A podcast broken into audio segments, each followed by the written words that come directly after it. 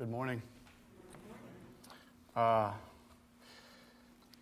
we've been working through our short series on the verses in Scripture that have and contain the phrase, but God.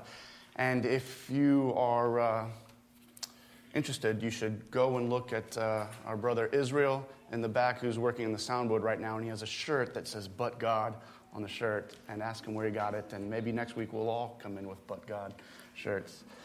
Uh, let's open up to the book of Psalms, and I'll be reading from Psalm 49. Psalm 49.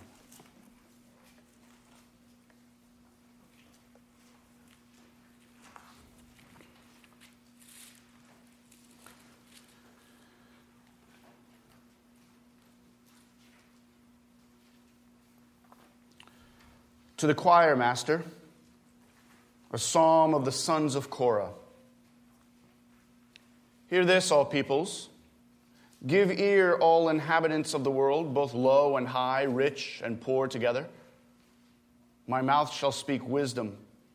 The meditation of my heart shall be understanding.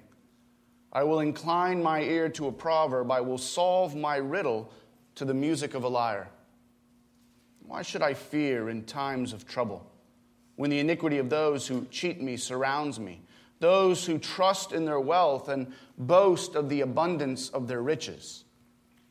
Truly, no man can ransom another or give to God the price of his life, for the ransom of their life is costly and can never suffice, that he should live on forever and never see the pit. For he sees that even the wise die, the fool and the stupid alike must perish and leave their wealth to others. Their graves are their homes forever, their dwelling places to all generations, though they called lands by their own names. Man in his pomp will not remain. He is like the beasts that perish. This is the path of those who have foolish confidence, yet after them people approve of their boasts. Like sheep, they are appointed for Sheol. Death shall be their shepherd, and the upright shall rule over them in the morning. Their form shall be consumed in Sheol with no place to dwell. But God will ransom my soul from the power of Sheol, for he will receive me. Be not afraid when a man becomes rich, when the glory of his house increases, for when he dies, he will carry nothing away. His glory will not go down after him. For though while he lives he counts himself blessed, and though you get praise when you do well for yourself, his soul will go to the generation of his fathers who will never again see light. Man in his pomp, yet without understanding, is like the beasts that perish. This is God's holy and inerrant word. Let's go to him now in prayer and ask for his holy and divine help as we seek to understand it. Father, we thank you for your word, which is living and active. Indeed, it is a light into our dark lives. Father, we pray now that as we come before it, you would, by your Spirit, use it sharply to pierce within our hearts and souls and spirits and convict us of sin. Father, use your word by your Spirit to reorient our perspectives to those things that are true and good and eternal. And Father, use your word now, we pray, to bring us closer to our great shepherd, Jesus Christ. May we in faith behold him. Father, we pray that in faith we would delight ourselves in he and he alone, not only for our good, but for his glory. In Jesus' name, amen. Well, Matthew Henry, the Puritan commentator, speaks of this psalm in this way, saying that the scope and design of this psalm is to convince men of their sin and folly in setting their hearts on the things of this world and to persuade them to seek the things of a better world, there where the people of God will find their ultimate comfort. We see also that the psalm isn't just a mere treatise meant to convince and persuade, though it does do that.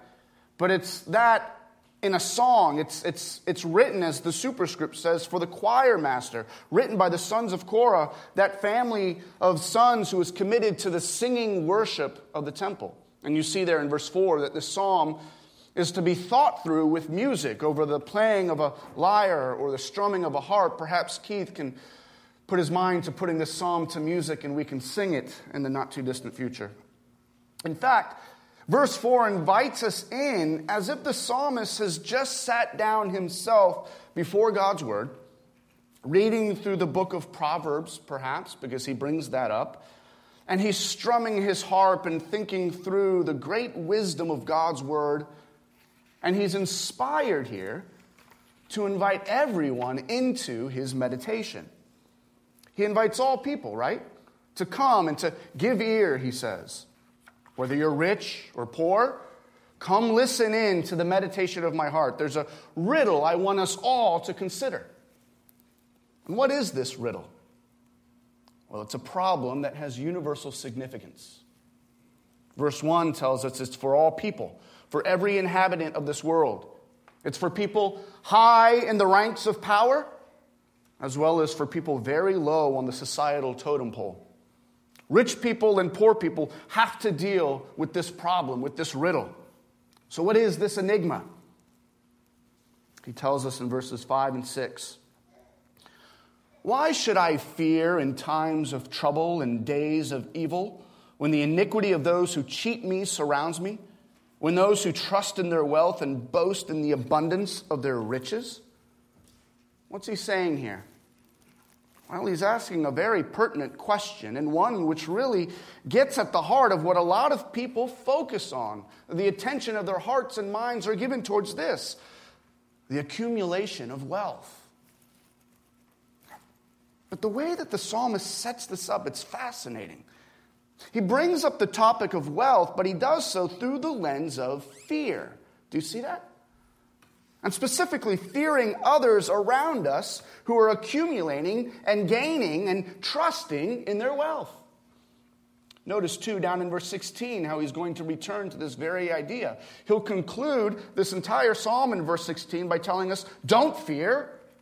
Be not afraid when man becomes rich, when the glory of his house increases. But what is it about the wealth of others that make us to fear? Perhaps you're thinking, I don't get afraid when others gain wealth. I don't fear the rich. But consider how much attention do we give to those who really are wealthy? If Jeff Bezos or Oprah Winfrey were to walk in right now and sit among us this morning, would your attention be completely attuned to my preaching in this sermon?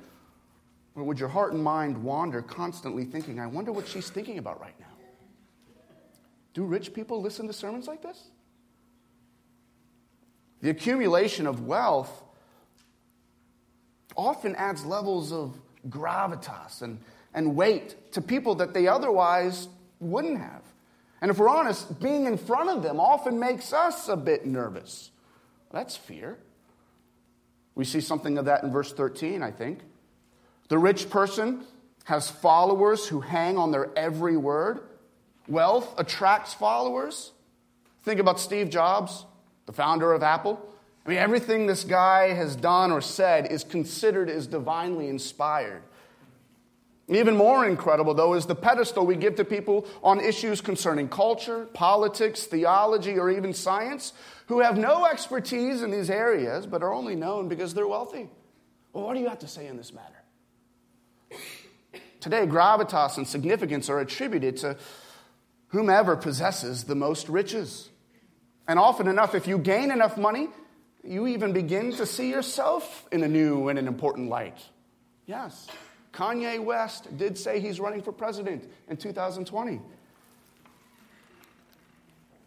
One of the problems that this psalm addresses, and frankly, it's a problem that's still around today, is the problem of the prosperity of the ungodly.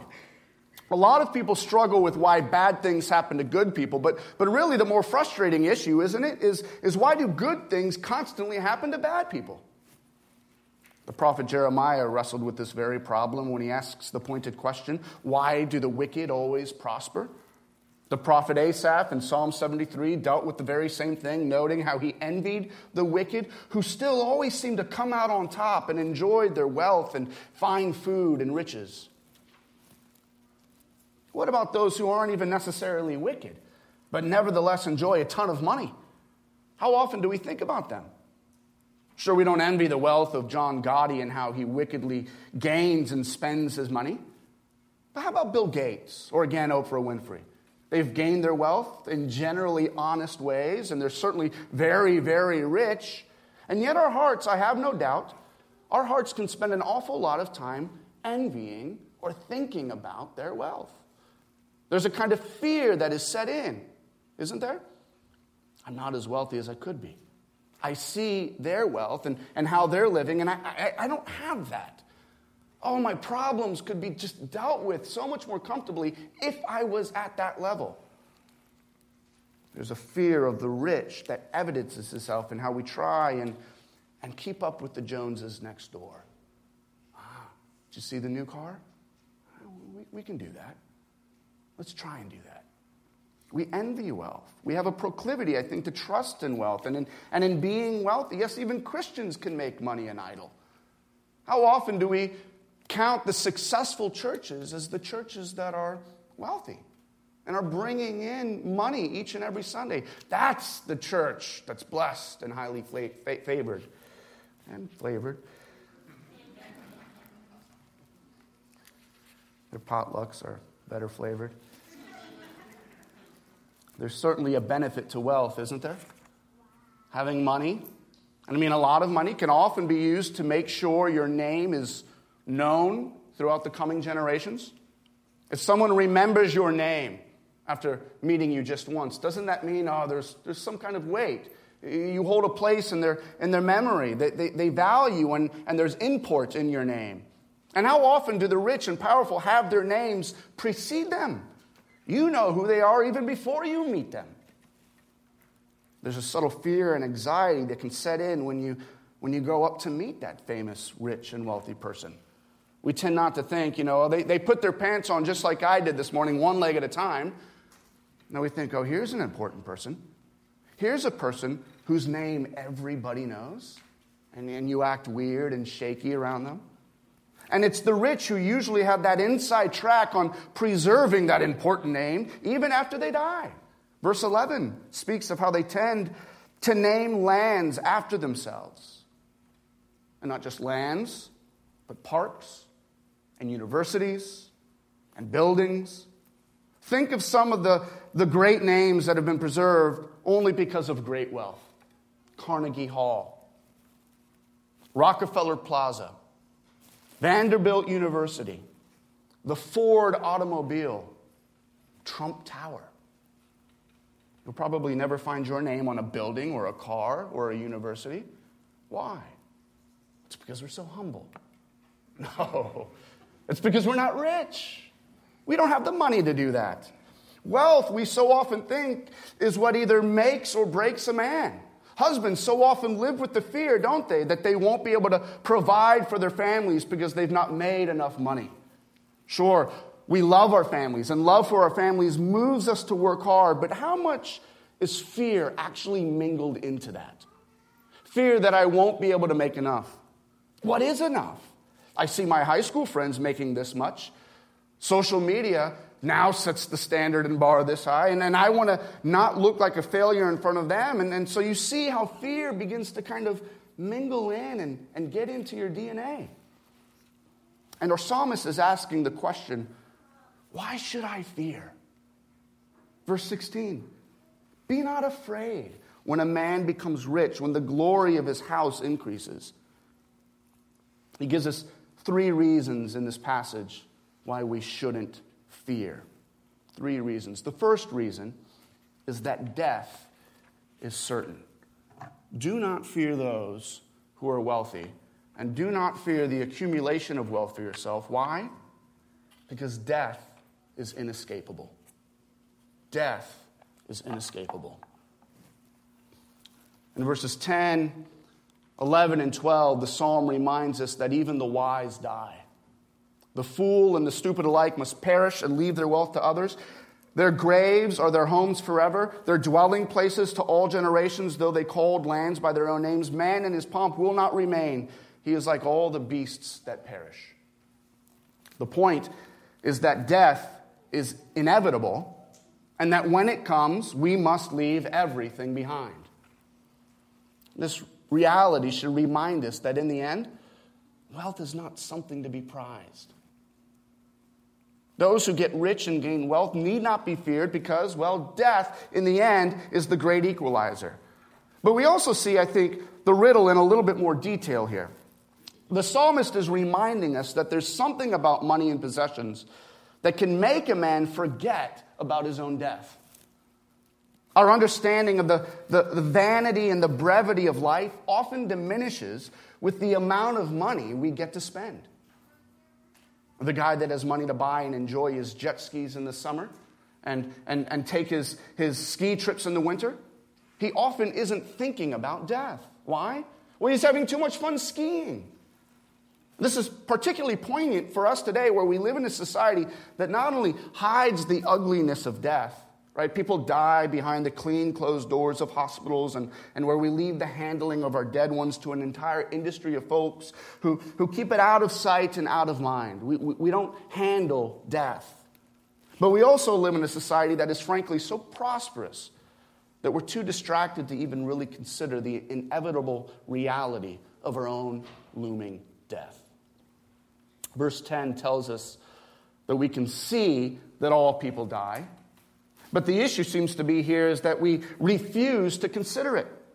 It's a reality that's too dark and, and it stirs up fears and anxieties too heavy to deal with. That we, we give ourselves to the numbing, effect, uh, numbing effects of wealth and prosperity. Right? To, to honestly sit and consider the very end of your life. The distinct possibility that when you die at some unknown hour, perhaps tonight, and an unknown eternity will await you. All that is loved, everything that's enjoyed and experienced here will end. Will you stand at the bar of eternity and experience unending darkness? Will you experience eternal gloom?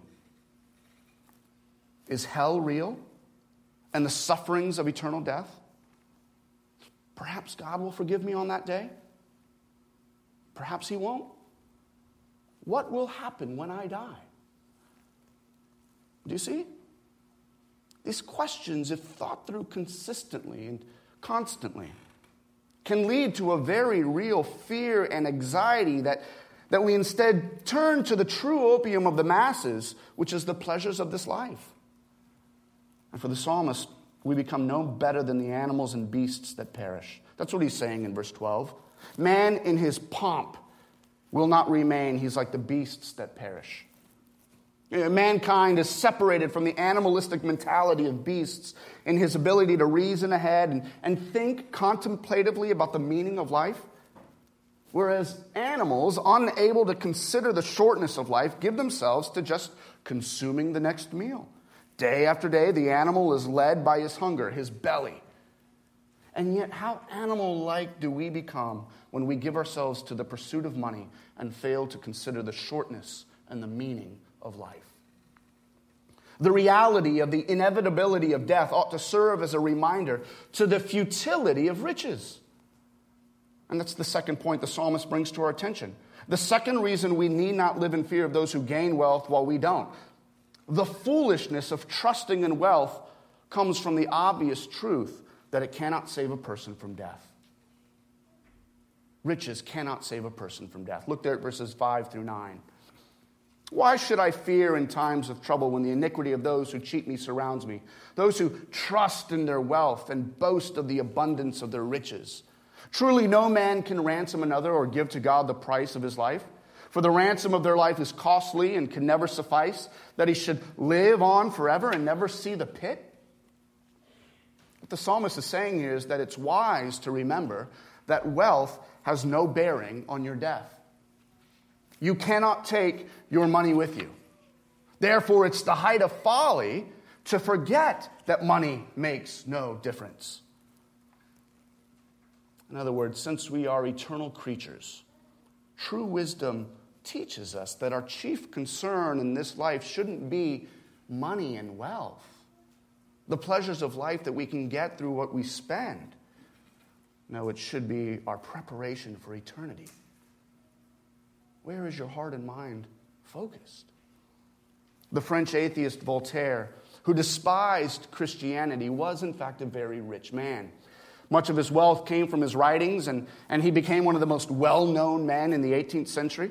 Many of his sophisticated writings were widely read and, and influential throughout modern Western thought particularly his satirical attack on Christianity, Candide, through which he gained most of his wealth. Yet when Voltaire came to die, it's reported that on his deathbed he cried out to his doctor in pained desperation, I will give you half of all I possess if you will only give me six more months to live. But of course, it was beyond the doctor's ability to do that. And all of Voltaire's great wealth could not slow the sure advance of death. He died rich and in utter despair. That's what verse 7 is telling us. When he says that no man can ransom another or give to God the price of his life, for the ransom of their life is costly and can never suffice, that he should live on forever and never see the pit. No amount of money can save a man from dying. Ask yourself whether or not your heart finds rest and peace and how much you save. I'm, of course, not suggesting that saving money is bad. No, that's a good and wise thing to do. But to what end? How much are we like the rich fool in Luke 12, which Mike read for us earlier, where he saved and he saved and he saved? And why? So he can give rest and peace to his own soul. Did you catch that passage when Mike read it? The man spoke to himself, saying, Soul, you have ample goods laid up for many years. Relax, eat, drink, be merry. And it's no wonder that Jesus immediately goes into talking about anxiety and fear, saying, Do not be anxious about your life, what you will eat, nor about your body, what you will put on. For life is more than food, and the body more than clothing. Life is more than money, and how much you can tuck away. To what end do you calm your heart with the amount of money that you have? Jesus so wisely reminds us in Luke 12 and which of you, by being anxious, can add a single hour to a span of life? Fear not, little flock, for it is your Father's good pleasure to give you the kingdom. Sell your possessions, give to the needy. Provide yourselves with money bags that do not grow old, with a treasure in the heavens that does not fail, where no thief approaches and no moth destroys. For where your treasure is, there your heart will be also. Just ask yourself where do you find security and comfort? What is the fate of those who trust in their wealth? Verse 14 tells us plainly Like sheep, they are appointed for Sheol. Death shall be their shepherd, and the upright shall rule over them in the morning. Their form shall be consumed in Sheol with no place to dwell. I'm tempted to think that the psalmist here is meditating also on Psalm 23. You know Psalm 23, where we're told that the Lord is my shepherd, I shall not want. And yet, in an ironic twist, those who do want and want and want and want and want will not be shepherded by the great provider, Yahweh our Lord, but will instead, in the end, finally be shepherded by death. Their want and their desire and their trust and wealth is shepherd them into death. By trusting in the futility of riches, the inevitability of death will reign. There are no rich people in Sheol. This is why the psalm ends, doesn't it, with a reapplication to not fear the wealth and success of others, verses 16 through 20. Be not afraid when a man becomes rich, when the glory of his house increases. For when he dies, he will carry nothing away. His glory will not go down after him. For though while he lives he counts himself blessed, and though you get praise when you do well for yourself, his soul will go to the generation of his fathers, and he will never again see light. It was asked when the wealthy man died, How much, how much did he leave? He left all of it, and he took nothing with him. The riddle then of the psalmist centers, I think, on the heart of the issue. The real enigma here is death.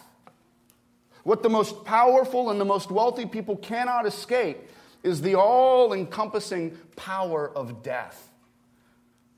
Money can buy you a lot of things. You can get happiness with money. You can buy freedom with money. You might even be able to attract the man or woman of your dreams with money. Are you in legal trouble? History is replete with examples of how useful money can be. Money can get you more money. It takes money to make money. But there's one thing that money has absolutely no reign over, and that is that you will die. Friend, if you're here this morning as someone who has lived your life thus far trusting in the power of money, this psalm is here to open your eyes and to shake you out of your blindness and show you the ultimate weakness of what it is you so comfortably rest in now. Verse 13 is, says that it is a foolish confidence to trust in your wealth. There will come a day when the allure of money and wealth, where the security of riches will vanish in an instant, and the only thing your heart will be consumed with is the endless eternity of darkness that awaits your eternal soul. Wake up, says our psalmist. For this foolish confidence of yours will lead you only to what verse 14 says as a death that will consume you, a death that will feed unendingly on you. What is it then that leads the writer of the psalm to ask, Why should I be afraid? Why should I fear? Well, it's really in verse 15, isn't it? Where we see the writer's only hope. Here's his last point, and we see the psalmist's hope in that great phrase, but God. But God will ransom my soul from the power of Sheol, for he will receive me. What was once a riddle for this psalmist is now made so clear that even though all lives will end in death, there is one life that will not only not die, but can actually redeem our souls, ransom us from the power of death. He looks to God and he finds there in him, in God, the only source of power strong enough to actually overcome death. And he says, God will receive me. See that? There's not only hope that in God we can escape the eternal grips of death, but a hope that in God we can live before Him, enjoying Him, savoring His eternal presence forevermore. He receives us. In God, we escape the unending doom of death's darkness and come now into the unending joy of God's light. Death is no longer our shepherd. No, the Lord is my shepherd. I shall not want. So, friends, the, the, the question before us in, in, in this riddle of a psalm is where does our hope ultimately lie? Is it in the distractions of this world, the prosperity of this world? Do we find our security, our ultimate security, in how much money we have? Or is our ultimate hope and trust and confidence in God? I think the psalmist, inspired as he is by the Holy Spirit, gives us glimpses why God can be our ultimate hope in the face of inevitable death. The first glimpse comes in verse 7, where we see that truly no man can ransom another or give to God the price of his life. Do you see that? And yet, isn't it ironic that the most predominant and most central theme of all Scripture is that it is precisely the life of another that serves as ransom for life? The entire hope of the Old Testament was in the coming Messiah, who we now know as Jesus Christ, and his ability to ransom the lives of others, to redeem the souls of all those who trust in him. And it wasn't through riches that Christ accomplished this, was it? Now, what does the Apostle Peter tell us in 1 Peter 1? You were ransomed from the futile ways inherited from your forefathers, not with perishable things such as silver or gold, but with the precious blood of Christ, like that of a lamb without blemish or spot. Here, the psalmist is casting our eyes forward to Jesus Christ, who, though he was a man, was no mere man, but the perfect God man who in his sacrificial death purchased us out of death's grip with the price of his own life. And think about that. The only thing valuable enough to allow death to loosen its grip on sinners was the life of the sinless Son of God. God had to die for death to let you go. This is why verse 14 reminds us that death is a shepherd, right? But cruel and an unforgiving shepherd. Death eats away at every person he shepherds. Their form shall be consumed, says verse 14. And there is no rest in death. There is no place to dwell, says the text. It's ongoing, it's unforgiving, and it's eternally destructive. When you thought you could talk, not take any more in the unending pains of death, and that for just one moment you might find a little bit of rest, the shepherd of death reminds you that your agony will continue for another minute, for another hour, for another day, for another year, for another century, another millennium, the unending agony of death. And yet, are we not given here a glimpse of that better shepherd in whom there is found unending life? Jesus Christ, who is the way, the truth, and the life, who says no one can come to the Father except in and through him. Jesus was so clear in John chapter 10 when he taught his disciples and, and he proclaimed of himself, I am the good shepherd. The good shepherd lays, his down, lays down his life for the sheep. And I've come so that you may have life and have it abundantly. What great news this is for us that, that we no longer have to live in fear as we exist in this rat race of a world where everyone is scurrying around seeking to gain more, make more, get more, buy more, spend more, all out of a fear of death and anxiety, leading them to avoid that cruel shepherd of death that we all know is approaching. And oh, the grace and joy and life we have in Jesus Christ, our great and perfect shepherd, in whom there is unending life, abundant life.